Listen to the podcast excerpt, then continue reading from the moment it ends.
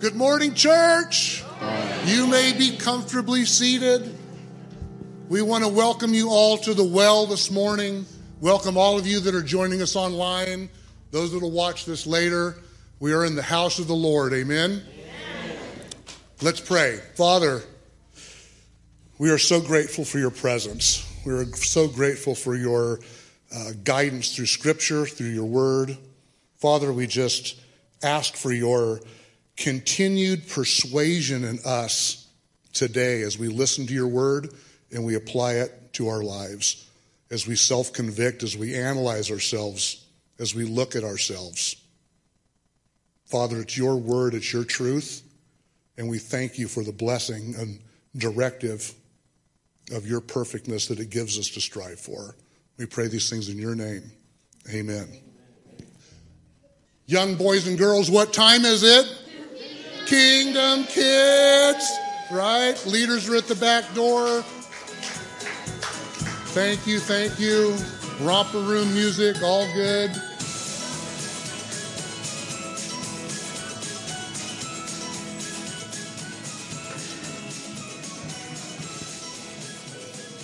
Right on, there they go. Lots of goldfish crackers and Grammy bears and whatnot. Looking good. Uh, I am here to report of what happened on this property, in this building, on the patio, in the commons on Thursday night. I will admit to you preemptively, I may have been a bit over ambitious myself, trying to cram as much as we did into an hour and a half. And I will let you know that we didn't make it in an hour and a half. It was longer than that. So there was that. We had food. We had lots of food. There you go. That is a description of a man's plate right there. Um, there's tortillas under that, but they didn't get folded up until much of that had been consumed. It was all good. Um, we had ladies here sign on to bring cookies. We had 30, 30, 30 dozen cookies of various denominations. It was a gathering place at this table where men, in an effort to clean up, threw in, yeah, look at Alan. Yeah, you ate a few of those cookies, didn't you? Right? These cookies were, they were largely gone. 30 dozen. It was all that. Men took cookies in line for the taco so that it was a long line. I'll give them that. So they had to survive from one end to the other. It was wonderful. The women's restroom. Before I even go there, it's been cleaned up. It's all good. We put a, a Jordan taped a sign that said men over the women's sign.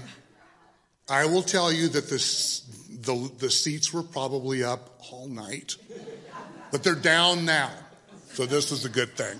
Again, this was just men doing what men do. On the cookie table, they were brought in Ziploc bags. Some came from the store in containers. Unlike a women's event where there's a decorative table and a tray, and I see the cookies overlapping in a circular pattern. These cookies were dumped in upside down in foil containers. Lids were simply opened. The men ate the cookies anyway. It was all good. We didn't have um, serving containers for the beans, the rice, and, uh, and, and, and Barry said, just serve them out of the pot they cooked them in. So we did. We just right out of the pot and went, and it was all gone. Very little, very little left over. So God provided. It was a, it was a terrific night. Now, what did the Lord do here on Thursday night? First, let me say how much I appreciated and want to publicly thank collectively the men of this body, which numbered 40 some odd. 40 men from this body were here. They pitched in and they helped because their mommies weren't here. Somebody had to do it. And I won't go down a list of names because I'll inevitably forget somebody. But every man here saw a need, dumped a trash can, moved the chair, rolled a table, put them back, pulled a grill, washed dishes, whatever, that, whatever needed to be done, it got done. 40 men from this church. What did the Lord do? 86 men were at this event. 86. Okay? We had some little information cards where simply wanted to be able to acknowledge those that had come. Uh, they gave us their names, their home churches, if they had one, where they were located from, so forth, email addresses. But they had three choices. They could circle that they were a man of God. Most of these men were men of God, praise the Lord. The second was rededication of their lives to Christ. We had eight men rededicate their lives to Christ. And we had three that were really seeking, really seeking a relationship with Him. And I'm, I'm happy to tell you that uh, young Aiden, wave your hand back there, Aiden, he's going to be baptized here two weeks from today as a result of that. These 86 men, many of them are dear friends that we've known for decades in this valley that we've worshiped with in various locations. It was terrific. So, where did they come from? Just going to go through the list. The Well, First Baptist, Bible Baptist, Valley Baptist. Baptists were well represented here. Redemption, Wesleyan Church, The Refuge, Live Oak, Lighthouse. That's nine Ojai Valley churches sent delegations of men to this event. Reality Ventura, First Baptist Fillmore, Family Baptist Carpinteria, uh, churches in Santa Barbara, five out of the, uh, five out of the county churches represented. Cities there from Pasadena, Avila Beach, Carpinteria, Santa Barbara, Santa Maria, right? 25 total churches. 25 total churches. So this is the beginning. This isn't the well. This was influencers ministries, but this was men of God. And that's what we want to promote. We want to be ground zero with a man's relationship with the Lord and foster that. So we're going to pick up the ball as a group of men from here, and we're going to fellowship together and grow in our independent group. And periodically, we're going to get together with the larger group from the valley. It was a tremendous experience, and um, yeah, it was good. So thank you. Yes. All right couple of more announcements as we move into the holidays. If you haven't had a chance to, to look into the Commons, and there's a table in there, just an enormous amount of food that's been donated uh, for the youth ministry food drive. So thank you if you have uh, done that. Uh, there's still opportunities to give. Uh, there's some food drive items, but man, thank you so much. The, we are going to be a blessing to many uh, in need. And sometimes we forget in the holidays that, especially in these economic times, um, every little bit helps. So if you'd like to still participate, you can do that. Um, another ministry we'd love to come alongside is Teen Challenge, and we mentioned last Sunday their fundraiser that many of you have participated in before is their tamales. Okay, so uh, you can contact, uh, I believe it's Maria. Yeah, there's a number there, and uh, it's a great way to uh, support Teen Challenge and their wonderful ministry.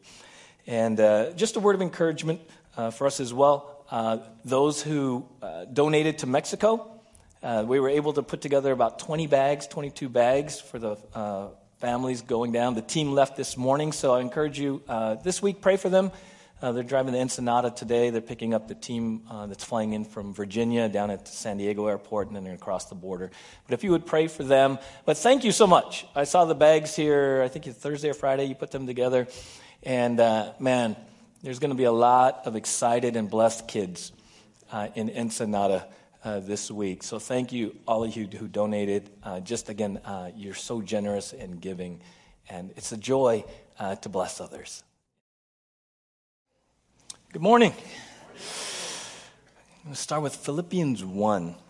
We went through the book a, a while back, and Philippians was a letter written by Paul to the saints in the city of Philippi. And and he starts with a very uplifting, very encouraging, you know, very joyful note. In Philippians 1, verse 3, it says this I thank my God in all my remembrance of you, always in every prayer of mine for you all, making my prayer with joy because of your partnership in the gospel from the first day until now. What a wonderful way to start a letter to the believers in Philippi. And I wanted to start with those verses uh, really as, as an expression of my heart and our heart for you. the church family here at the well and at home, and really even around the country, those who call us your home uh, in different states. Uh, because I want to tell you, um, myself and the elders, uh, we are thankful for you. And when we pray for you, it is with joy. And we are blessed, like the Apostle Paul, uh, by your partnership in the gospel all these years together. It is, it is a joy. It is a joy. We, have, we, are, we are sending a team down with a couple other churches right now to build homes in partnership with other churches, but in partnership here in this fellowship. You know, last Sunday's uh, women's worship, what a great event. The past, this Thursday, what a, it's a joy, amen? It's a joy to partner together and celebrate who we are in Christ, personally, but also communally, and to be a part of God's work in the valley and really internationally. And, and I wanted to start really that affirmation, that encouragement, that reminder, because sometimes, you know, uh, as we work through church and doing church together over a length of time, uh, we can forget to celebrate. And we need to always celebrate because, you know, like I, I tell the leadership uh, quite often this is a miracle. You're a miracle if you're saved. And the fact that we gather here in God's provision in this facility, we, this is a living testament of God's miraculous presence, power, and provision. Amen? This is a miracle. This is a miracle. And so we have to, uh, we have to never lose our joy. You know, as we sit here in Christ, your name is written in the book of life. Amen. Right? And, and, and I, I just wanted to start here, really, uh, and it, it, was a good check for me this week. And, and uh, you know, as we've been looking through the last few weeks on, you know, kind of the foundations of our faith and, and saying, you know, why are we here? What are we supposed to do? What is worship? Sometimes, you know, even me with my passion with that, um, and, I, and we're going to look at that, and I want to kind of be real with you this morning, is I don't ever want to inadvertently, because I'm passionate about the church and wanting the best for us as a church, uh, even to safeguard the church, I never want to, to inadvertently, even with the passion to honor God, create a sense that there's something wrong or that we're not doing enough or that Father isn't pleased. Because in Christ, God loves you and He likes you. Because you're clothed in the righteousness of Christ, right? And and here, myself and even even the the the shepherds of the church, we don't want to inadvertently, in our encouragement to stay the course and honor God biblically, uh, put a yoke of slavery and kill the joy around here. That's not our intent. You know, I, I don't want to be pastorally, you know, I, you know, many of you know I have five kids, and as a dad, I didn't want to be the dad that only said something when things were wrong. Right? Wait till your father gets home, or right? And everything is, you know, hunky dory, and as long as, you know, but, you know, you only hear from dad when, when you do something wrong. Well, you know, I don't, I don't want to be that kind of a pastor, and the elders don't want to be those kind of elders where we only come knocking because something's wrong. We, we, around here, there's a whole lot right. There really is. You know, now the church is made up of imperfect people. And turn to the person next to you and say, That's me. You know, that right? We're all imperfect. None of us has it all together. In fact, you've heard me say over the years and years if you find the perfect church, don't join it. Why? Because you'll mess it up, because you're not perfect. So we, we give each other that grace. We understand we're all in process. We're all in sanctification, right? God's not finished with me yet. So turn to the person next to you and say, be patient with me, right? Right? And in that, in that, we can, we can, with our zeal to be holy and fulfill our calling and all that, if we're not careful, we can just make it heavy. And, and, and as we've been looking through, you know, why are we here? What are we supposed to do? What is worship? I never want to come across negative or, or like something's wrong or, you know, there's a problem because uh, honestly, here, here's how it would work around here. If there was an issue, it wouldn't be coming from me on a Sunday. It's not the way you, you go to the person, you deal with it, right? In fact, you know, if I use illustrations of, of ministry, like, like last, last uh, Sunday, I said, you know, we talked about it, you know, Jesus used some pretty harsh words. You know, they worship me in vain, and the New Living is like a farce. And, you know, we had just had that women's worship night, and I kind of said, hey, you know, was that women's night a farce? The only reason I used the women's worship night, because I knew it wasn't. It was actually the farthest thing from that because I had heard tremendous things about the women's worship night and how beautiful and worshipful it was. But it was just simply an illustration of, of you know, it's okay, and we're called, we're going to see here, it's okay in, in the world of church and in your life and in my walk with Jesus, it's okay to have some self examination to have a healthy check, right? And when we say, you know, hey, examine yourself, or hey, let's do a check, that is not the same as an accusation or an implication that something is wrong. You have to separate that, okay? And we're going to talk more about that, but, but it's healthy and it's good and it's not even negative. But we live in a culture where any sort of, whoa, you're like, whoa, what are you saying? You know, we get real defensive and we can get shut down to a process that's actually healthy. On a personal you know, note, I'll just share with you. Uh, many of us, and many of you watching at home, and many of us in the valley, uh, quite frankly, we're at a church uh, 15 years ago. And because the church that we were at uh, honestly was not willing to do what we encourage and we're walking through now. Check yourself. Are we drifting? Have we lost our way? Because they were, that church was not uh, willing to look under the hood, as I like to say. Um, you know, there were some serious consequences. And a lot of this, the underlying foundation of this church being birthed was out of pain and the consequences of not being willing to look and be honest and assess. And, and part of that, I'll be quite honest you, it touched me deeply. I, I had to shepherd, and we worked through a lot of pain and a lot of hurt and a lot of uh, uh, a lot of months and years, and some people have never came back. You know, and so for me personally, um, when we talk about staying the course and sticking to the basics and the Word of God and, and being true and being willing to look at things honestly. It's not negative, it's almost like I, I'm overly paternal. I'm very guarded. And, and I have to check myself about being overly guarded and coming across like the dad who's never happy with the kids, you know? But dad, I made the team. Yeah, but you're not starting. You know, I mean, I'm like, that's real encouraging, right? No, I want you to, to hear from me two things. One, I celebrate. This is a miracle.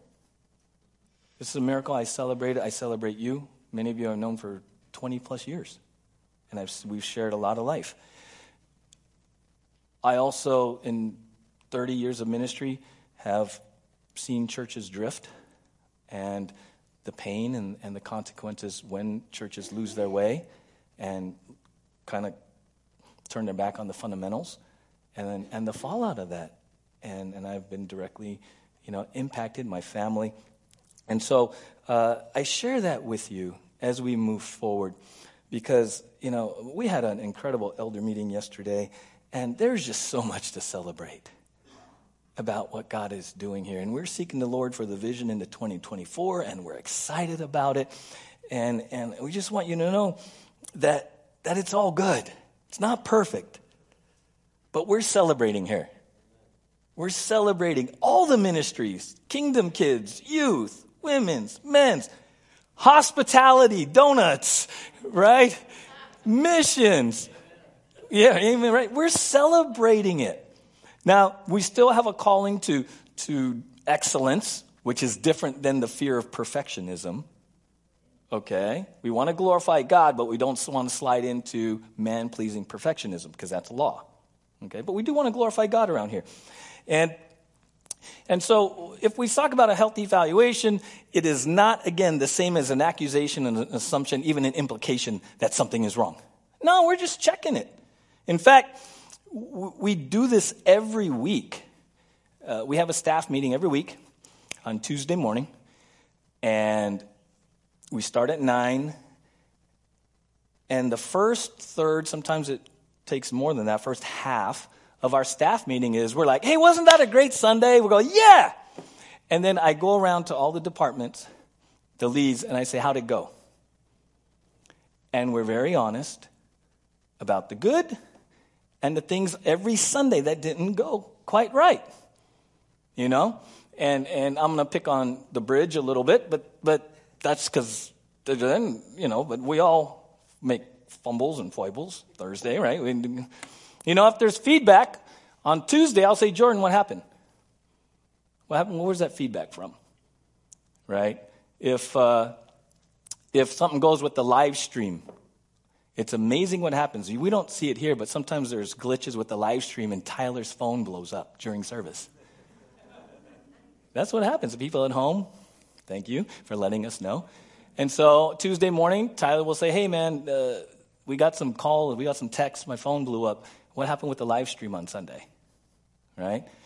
There's things that happen. Hey, you know, Tyler, there's a, something, if I notice something in the facilities, if I miss a cue, right, I'll say, hey, you know what, that was my bad. I missed a cue. I forgot to announce this. And we go through all the departments. Kingdom Kids, it is not a negative thing.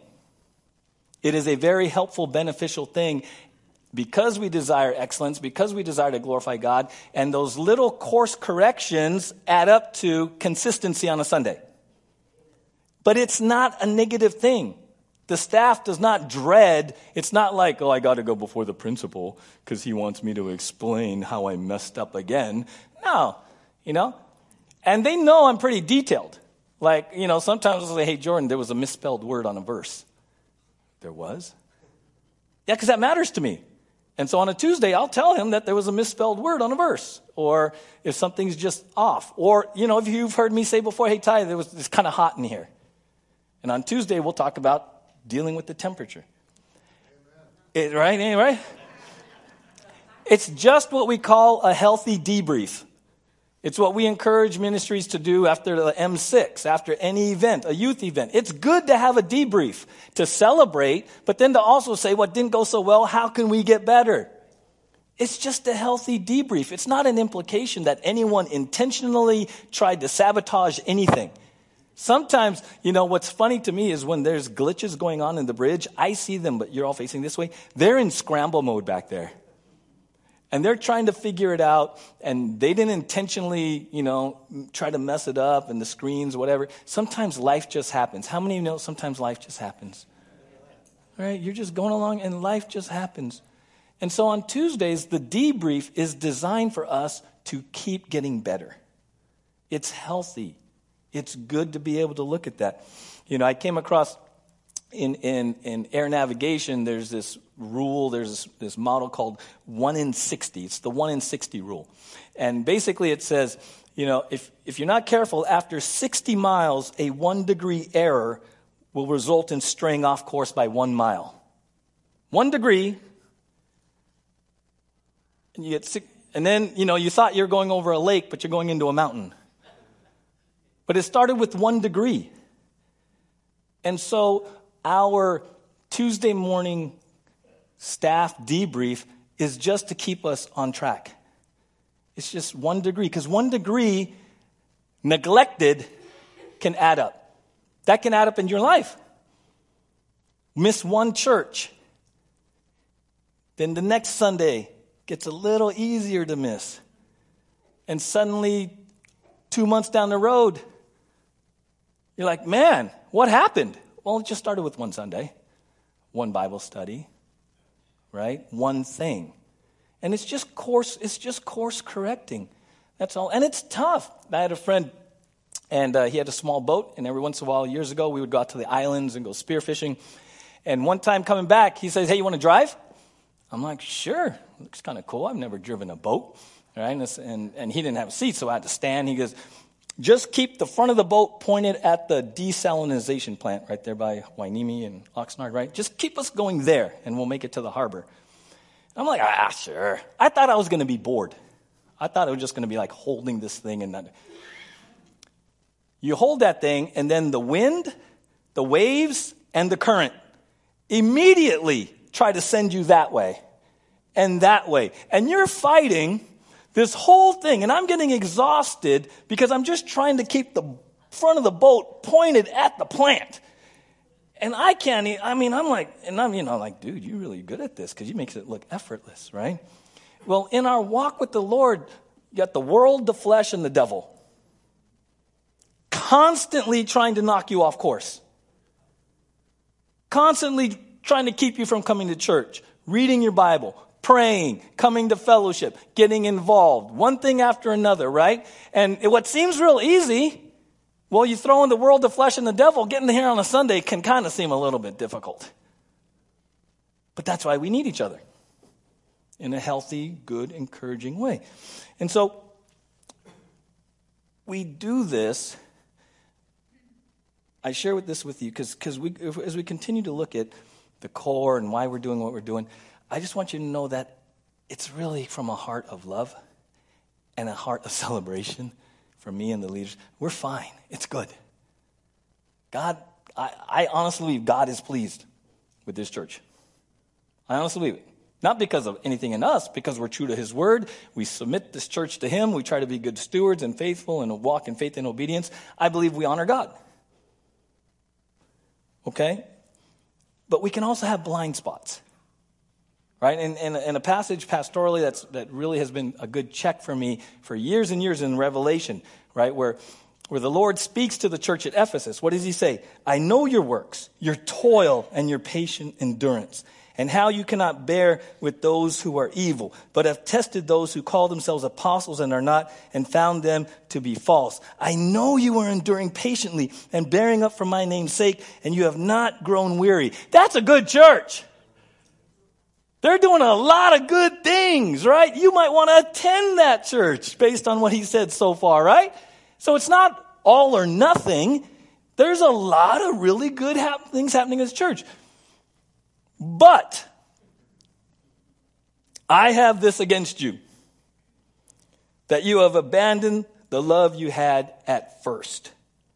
Remember, therefore, from where you have fallen, repent and do the works you did at first. If not, I will come to you and remove your lampstand from its place unless you repent.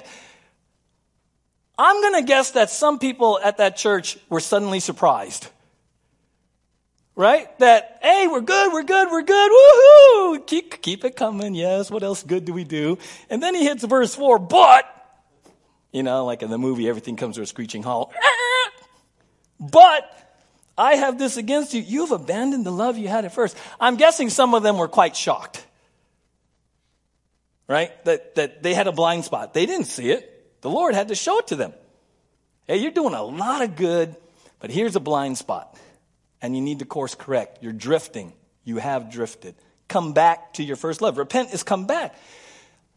I love that because that has always kept me very correctable and teachable as a pastor.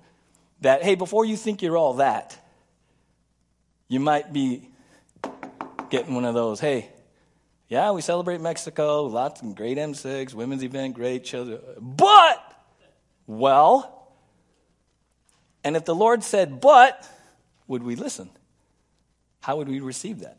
Would we be at a place to repent and receive correction from God Himself? Or would we get defensive and say, ah, oh, no, we're fine, we're good, right? Because isn't it strange how even though someone wants the best for us and we know something technically is good, like healthy self check and all that, we can be resistant to it? Like, isn't that strange? Like, you know, a couple examples. A couple Saturdays ago, my wife was going to go down and, and, see our son in, in, in L.A., Culver City. Not that long of a drive, hour and 20 minutes. And so she's going to go down Saturday morning, and it's like Thursday or Friday. And she just, in passing, says, Hey, did you check the car? And I'm like, What's wrong with the car? It's fine. What are you saying? I don't take care of the car? Like, it's weird. All of a sudden, I got like bent. Like some weird accusation that there's something wrong with the car because you're a loser and you can't, I can't make it to LA for an hour and 15. And I'm like, it's just LA. Right? I kind of like had this attitude like, it's fine. Right? It's so weird. Like, so, you know, I, I didn't even say anything. I said, hmm. Or I think I said, okay, I will. But I really wasn't going to. And so, because in my mind, it's just LA. It's fine. But I did. I did. I went out there when she didn't know I was going out there. I popped the hood and I checked the oil. Full. I knew it. I knew it. I knew it. I knew it. It's all good. Psst, tell me to check the car. And as I'm putting the dipstick back in there, I look at the coolant reservoir and it's empty. So I go get the coolant and I top off the reservoir to the full line. And then I said, okay, what else might there be? And I look at the rear back tire and I'm like, that is flat. so I get my compressor and I stand out there for 15 minutes, humbled because my wife told me to check the car. And I had the tude of all tudes because I didn't want to. And I thought it was fine. And I was sent to LA with no coolant and a flat back tire. Where does that come from?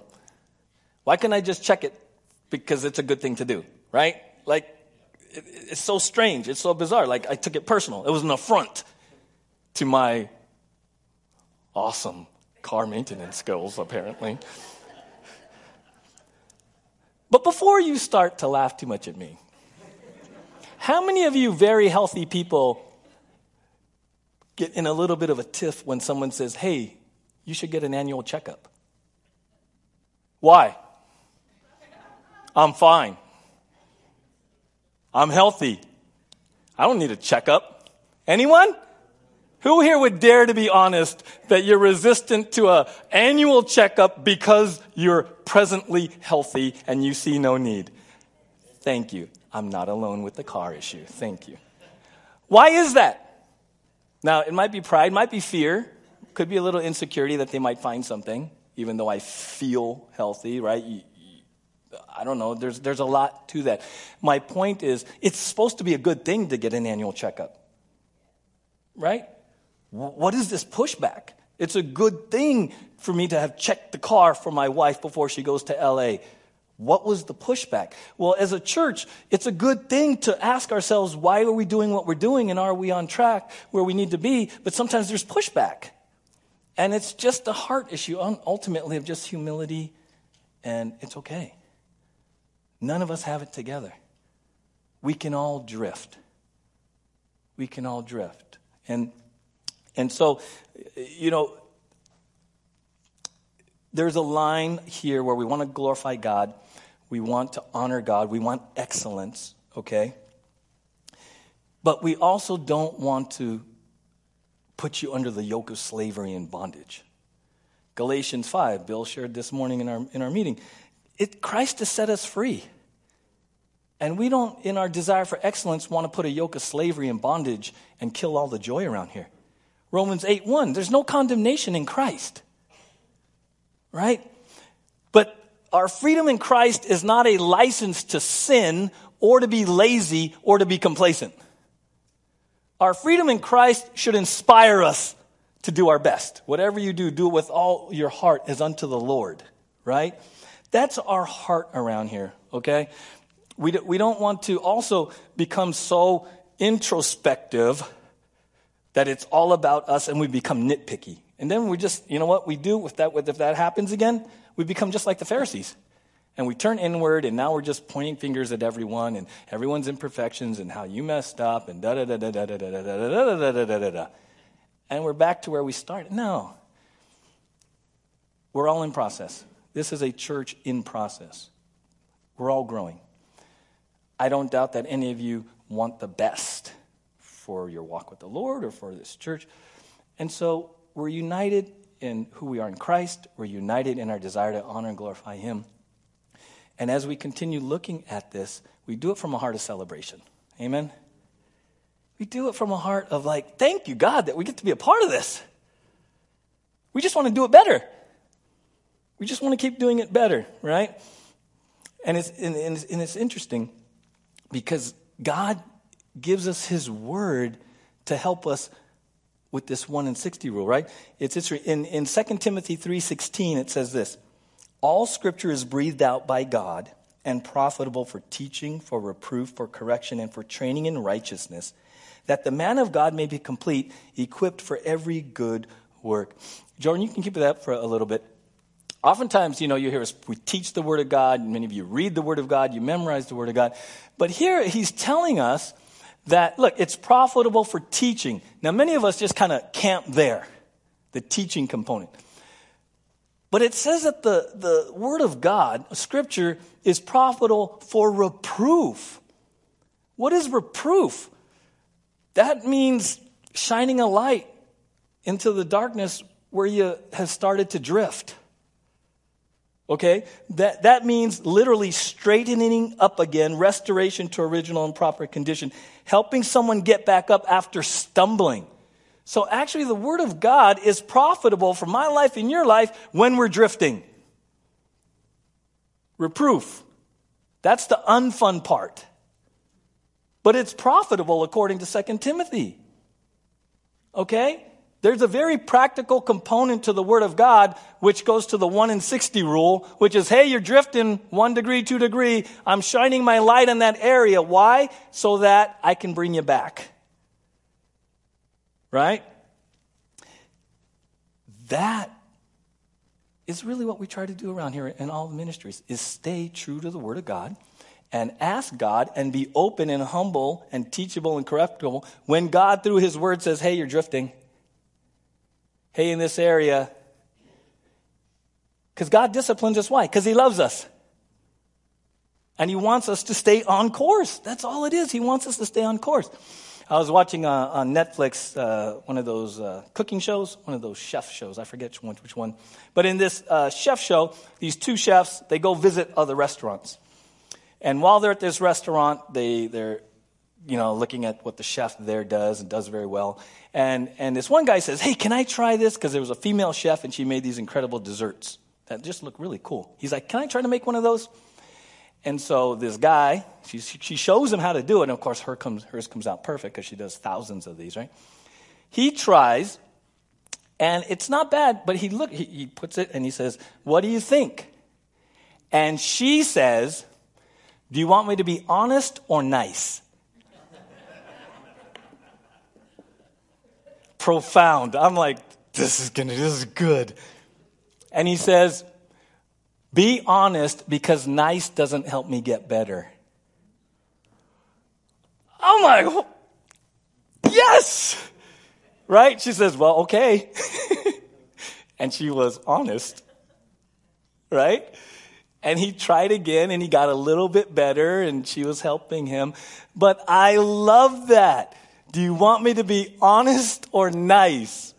Be honest because nice doesn't help me get better. That's us. Ephesians would say, speak the truth in love. That's being honest. Because being honest biblically helps us all get better. Amen? That's why we speak the truth in love. And yet, sometimes, honestly, in the church, we try to be nice. And we withhold our tongue and maybe we're eh, afraid to say something even if it's biblical because you don't know how they're going to receive it you know and you have to in context have sometimes have permission to be honest. But just tuck that away because again as we're evaluating what we do around here and why we do it i'm asking the lord to be honest not just nice to us because if God is honest through His word, He's going to get the glory. It's for our good for God to be honest. It's for our good to be correctable and teachable, right? As a church, but even individually. And part of that is reminding ourselves that God disciplines us, even as a church, even me as a pastor, because He loves us. Because He loves us. Okay? In Revelation 3, there's another church, Laodicea, and this is what He says to them I know your works. You are neither cold nor hot. Would that you were either cold or hot. So, because you are lukewarm and neither cold nor hot nor cold, I will spit you out of my mouth.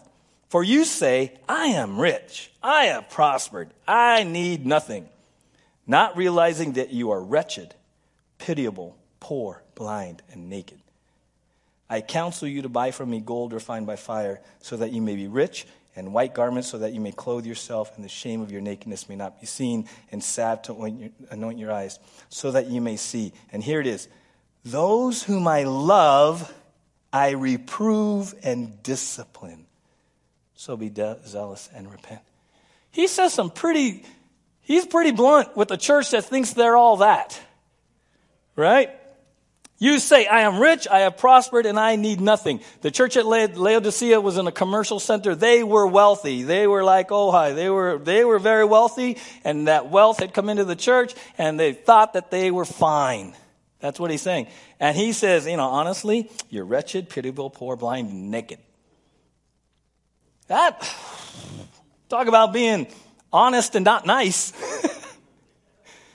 but look at his motive. Those whom I love, I reprove and discipline. See, as a pastor, as a church, even in my own walk, when God corrects me, I have to choose to remind myself that He loves me. And it's out of love. Now, why is that hard? Because we live in a culture that is anti discipline and anti correction. There are no consequences. Everyone does what's right in their own eyes. Right? We are now in the culture little g gods and can determine right or wrong even to the core of our being with no consequences, no correction. We have a generation in the, in the schools from college all the way down of, of students who don't even understand being corrected and disciplined. And I feel for the teachers because they just don't know how to deal with a generation that does not know how to be disciplined and corrected and have consequences. And is being told this lie that you are little g God. You get to determine everything in your life. That's part of the resistance we get even as a church when, you know, around here, my digital Bible, right, is the Word of God, the authority. A lot, much of this in our culture stems from anti authority, right? Humans are now the authority, and not only have we turned, drifted from God as a culture, we've turned our back on God. And now man is the ultimate authority. And so there's this independence, anti authority vibe that sometimes bleeds into the church. And so when God speaks to us from the authority of the Word of God, we might have to work through that. Because the world and flesh and the devil say, nah, you're God. Right? Remember the garden? God didn't really mean you're going to die. In fact, he's keeping godhood from you, Eve, because he knows when you eat this, you're going to be like him. It's the same trick. The same trick in the garden, the same line deception is being put in on our entire culture in 2023. You can be like God with no consequence. That's what the devil was saying. Eve, there will be no consequence. Eat the fruit, you'll be God. That's what you hear in the culture. There are no consequences for your choices because you're God. And everybody now is doing what is right in their own eyes. That makes it more of a challenge for us, even as a church, to stay the course. And the way things appear to be going, we're going to have to weather it even more storms ahead. But we're going to do it. Because we, when we started this church, we drove the stake in the ground. We are going to preach and teach the Word of God. It is the authority, the basis of truth. Second uh, Timothy says we are the church is the pillar and foundation of truth. This is all we got. There's nothing else that is the basis of our teaching and, and, and rule of life in this church except the Word of God. It's not me, it's not personality, it's not whatever, it's the Word of God. And so we have to work through that, that when God speaks to us as a church or us individually in, in just driftingness, it's because He loves us. Turn to the person next to you say, It's because He loves you. It's because He loves you and wants the best for you, right? Right? Skippy, pickleball, right? If, if, if you were like, if I went out there and you were going to try to help me, and with the best of intentions, hey, Richie, here's how you should hit. And I'm like, I got it, Skippy. And then I keep hitting it in the net. Hey, uh, you know, it'd be really good. Skippy, leave me alone. You're trying to ruin my life. Let me just hit the ball into the net repeatedly and lose points repeatedly. Thank you that you win tournaments and know this, but I don't need you, Skippy. How many think it would be wiser for me to humble myself and receive correction and teaching from Skippy so I get the ball over the net? But no. I'm all that in a bag of chips, and I'm just going to figure it out on my own. Why do we do that with the Lord? God wants the best for us. He wants the best for us, literally. And we just have to humble ourselves and believe, right? God is good. And all the time, even when he shines the light of reproof. That's it. It applies there. Okay? And so that, that's what we're doing. And, and, you know, just a couple examples before we kind of go into communion is the Apostle Paul in Corinthians, he was dealing with issues in the Corinthian church there was like some blatant sin issues that, for whatever reason, weren't really being dealt with. And then he shows up and they start challenging his apostleship, right? Who are you? And, you know, and in 2 Corinthians 13, he says this Examine yourselves to see whether you are in the faith. Test yourselves. Do you not realize that Christ Jesus is in you, unless, of course, you fail the test? There's a principle of self examination, right? What does the book of James say? Faith without works is dead. Jesus says, You'll know them by the fruit. And so there's a principle in our walk. It's like, hey, examine yourself. Examine yourself. Are you really in the faith? Right? And we know you, you can know you're in the faith by what the Word of God says about how to become in the faith. And it doesn't mean that we become legalistic and we start nitpicking because we're all in process in sanctification. But let me explain this. When you are born again, okay, that's not just some weird cliche from the 70s and all that kind of stuff. Literally, when you put your faith in Christ, there's a term called regeneration. Regeneration means you are spiritually born again. At that moment, you are given a new nature that wants to do the will of God. You become the temple of the Holy Spirit, empowered by God with the desires of the things of God. And you are adopted into the family of God. That's to be born again. There is a supernatural new covenant change. You're given a new heart. You're given a new power source, the Holy Spirit. You are different. That different person manifests fruit over time. Okay? So what he's saying here is, hey, you know what? You who profess to be this born again, regenerate person, look at the fruit of your life. What's it saying? What's it saying? Okay, so there's a principle of self examination here. Okay? And then he even brings it down to the issue of communion in the Corinthian church. Because the Corinthians had like, they weren't like one degree off. In communion, they were like 80 degrees off. It was crazy how the Corinthians believers had drifted, even when it came to the communion meal. He says this, 1 Corinthians 11. But in the following instructions, I do not commend you. Because when you come together, it is not for the better, but for the worse. For in the first place, when you come together as a church, I hear there are divisions among you. And I believe it in part, for there must be factions among you in order that those who are genuine among you may be recognized. When you come together, it is not the Lord's Supper that you eat. For in eating, each one goes ahead with his own meal. One goes hungry, another gets drunk. What? Do you not have houses to eat and drink in? Or you do, do you despise the church of God and humiliate those who have nothing? What shall I say to you? Shall I commend you in this? No, I will not. See, he's not being very nice, is he? He's being very honest. They had this thing called the agape meal. We would call it a potluck. People would show up. They would start eating and drinking before the poor people with no food would show up because they're ready to party and, and have their fill and eat. They wouldn't even wait for everyone to get there. And they're getting drunk all around the Lord's Supper. And Paul is just being honest and calling them out. Right? There's an issue, and for whatever reason, it hasn't been dealt with. So he's dealing with it. And then he says this familiar passage For I received from the Lord what I also delivered to you that the Lord Jesus, on the night when he was betrayed, took bread. And when he had given thanks, he broke it and said, This is my body, which is for you. Do this in remembrance of me.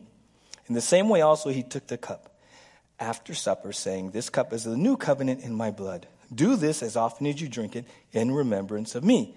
For as often as you eat this bread and drink the cup, you proclaim the Lord's death until he comes. Right? Very familiar. If you've been in church any length of time, we typically stop right there.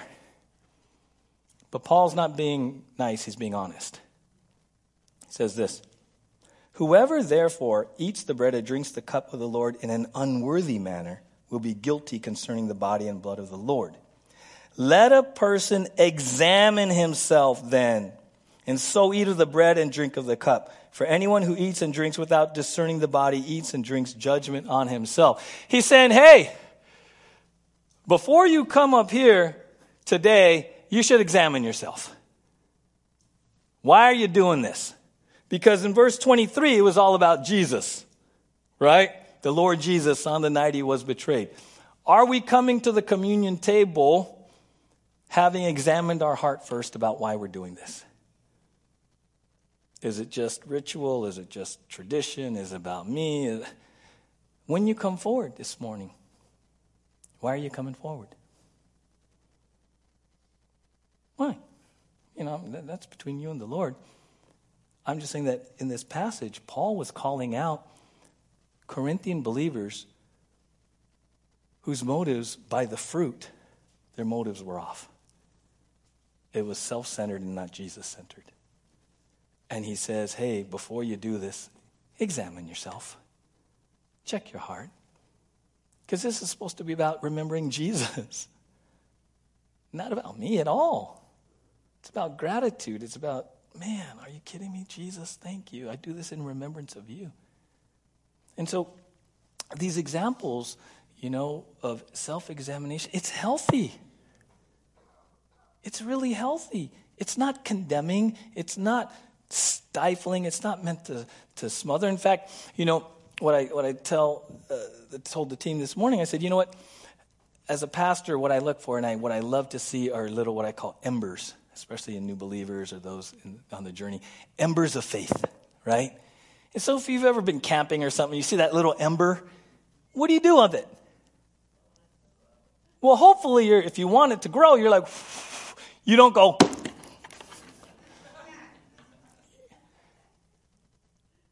We want to fan and blow on the embers so you grow in your faith with Jesus. We don't inadvertently want to squash your ember and smother it and douse it because somehow we're, we're, we're, conveying that you're not good enough. It's not enough. You're not perfect enough. Look, we all got to start somewhere. And so around here, uh, we are honest and nice.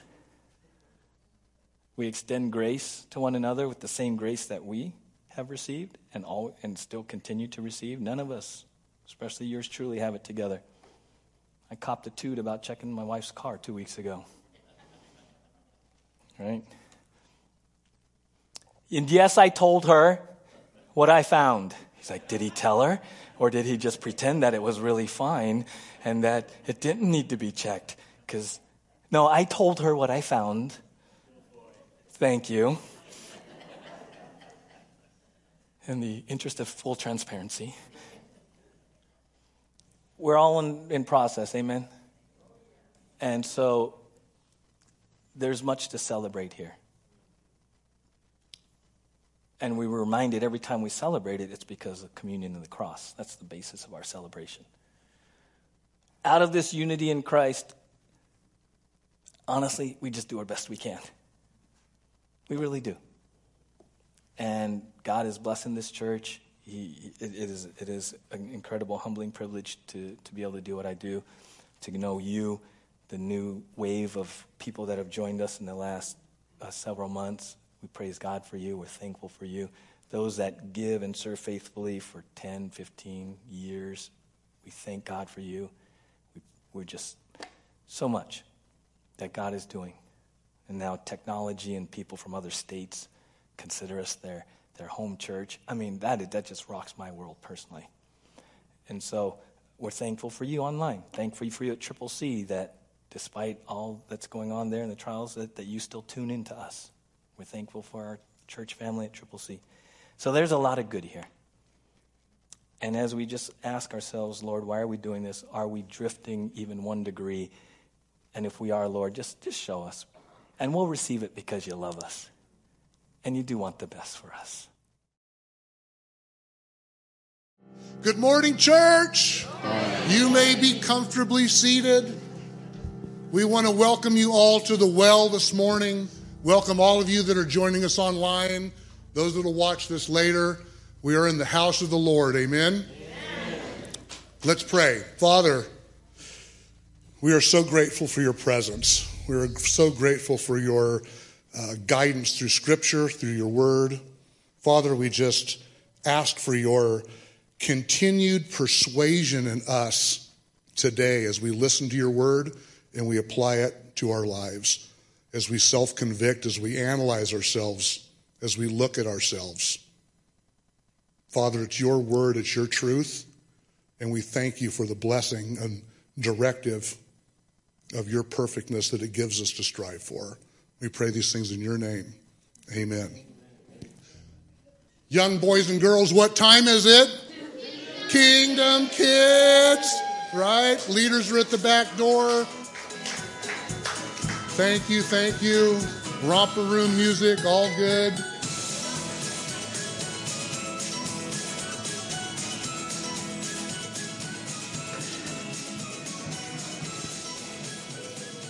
Right on, there they go. Lots of goldfish crackers and Grammy bears and whatnot. Looking good. Uh, I am here to report of what happened on this property, in this building, on the patio, in the commons on Thursday night. I will admit to you preemptively, I may have been a bit overambitious myself, trying to cram as much as we did into an hour and a half. And I will let you know that we didn't make it in an hour and a half. It was longer than that. So there was that. We had food. We had lots of food. There you go. That is a description of a man's plate right there. Um, there's tortillas under that, but they didn't get folded up until much of that had been consumed. It was all good. Um, we had ladies here sign on to bring cookies. We had 30, 30, 30 dozen cookies of various denominations.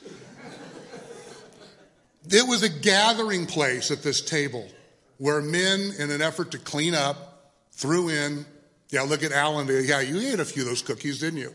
Right? These cookies were, they were largely gone. 30 dozen. It was all that. Men took cookies in line for the taco so that it was a long line. I'll give them that. So they had to survive from one end to the other. It was wonderful. The women's restroom. Before I even go there, it's been cleaned up. It's all good. We put a, a Jordan taped a sign that said men over the women's sign.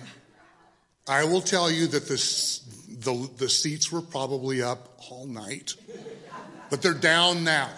So this was a good thing. Again, this was just men doing what men do. On the cookie table, They were brought in Ziploc bags. Some came from the store in containers. Unlike a women's event where there's a decorative table and a tray, and I see the cookies overlapping in a circular pattern. These cookies were dumped in upside down in foil containers. Lids were simply opened. The men ate the cookies anyway. It was all good. We didn't have um, serving containers for the beans, the rice, and, uh, and, and, and Barry said, just serve them out of the pot they cooked them in. So we did. We just right out of the pot and went, and it was all gone. Very little, very little left over. So God provided. It was a, it was a terrific night. Now, what did the Lord do here on Thursday night? First, let me say how much I appreciated and want to publicly thank collectively the men of this body, which numbered 40 some odd. 40 men from this body were here. They pitched in and they helped because their mommies weren't here. Somebody had to do it. And I won't go down a list of names because I'll inevitably forget somebody. But every man here saw a need, dumped a trash can, moved the chair, rolled a table, put them back, pulled a grill, washed dishes, whatever, that, whatever needed to be done, it got done. 40 men from this church. What did the Lord do? 86 men were at this event. 86. Okay? We had some little information cards where simply wanted to be able to acknowledge those that had come. Uh, they gave us their names, their home churches, if they had one, where they were located from, so forth, email addresses. But they had three choices. They could circle that they were a man of God. Most of these men were men of God. Praise the Lord. The second was rededication of their lives to Christ. We had eight men rededicate their lives to Christ. And we had three that were really seeking, really seeking a relationship with Him. And I'm, I'm happy to tell you that uh, young Aiden, wave your hand back there, Aiden, he's going to be baptized here two weeks from today as a result of that. These 86 men, many of them are dear friends that we've known for decades in this valley that we've worshiped with in various locations. It was terrific. So, where did they come from? Just going to go through the list. The Well, First Baptist, Bible Baptist, Valley Baptist. Baptists were well represented here. Redemption, Wesleyan Church, The Refuge, Live Oak, Lighthouse. That's nine Ojai Valley churches sent delegations of men to this event. Reality Ventura, First Baptist Fillmore, Family Baptist Carpinteria, uh, churches in Santa Barbara. Five out of the uh, five out of the county churches represented. Cities there from Pasadena, Avila Beach, Carpinteria, Santa Barbara, Santa Maria. Right, twenty-five total churches. 25 total churches. So this is the beginning. This isn't the well. This was influencers ministries, but this was men of God. And that's what we want to promote. We want to be ground zero with a man's relationship with the Lord and foster that. So we're going to pick up the ball as a group of men from here, and we're going to fellowship together and grow in our independent group. And periodically, we're going to get together with the larger group from the valley. It was a tremendous experience, and um, yeah, it was good. So thank you. Yes. All right. A couple of more announcements as we move into the holidays. If you haven't had a chance to, to look into the Commons, and there's a table in there, just an enormous amount of food that's been donated uh, for the youth ministry food drive. So thank you if you have uh, done that. Uh, there's still opportunities to give. Uh, there's some food drive items, but man, thank you so much. The, we are going to be a blessing to many uh, in need. And sometimes we forget in the holidays that, especially in these economic times, um, every little bit helps. So if you'd like to still participate, you can do that. Um, another ministry we'd love to come alongside is Teen Challenge, and we mentioned last Sunday their fundraiser that many of you have participated in before is their tamales. Okay, so uh, you can contact, uh, I believe it's Maria. Yeah, there's a number there, and uh, it's a great way to uh, support Teen Challenge and their wonderful ministry. And uh, just a word of encouragement uh, for us as well those who donated to Mexico, uh, we were able to put together about 20 bags, 22 bags for the uh, families going down. The team left this morning, so I encourage you uh, this week, pray for them. Uh, they're driving the Ensenada today. They're picking up the team uh, that's flying in from Virginia down at San Diego Airport and then across the border. But if you would pray for them. But thank you so much. I saw the bags here, I think it's Thursday or Friday, you put them together. And uh, man, there's going to be a lot of excited and blessed kids in Ensenada. Uh, this week. So, thank you, all of you who donated. Uh, just again, you're so generous in giving, and it's a joy to bless others.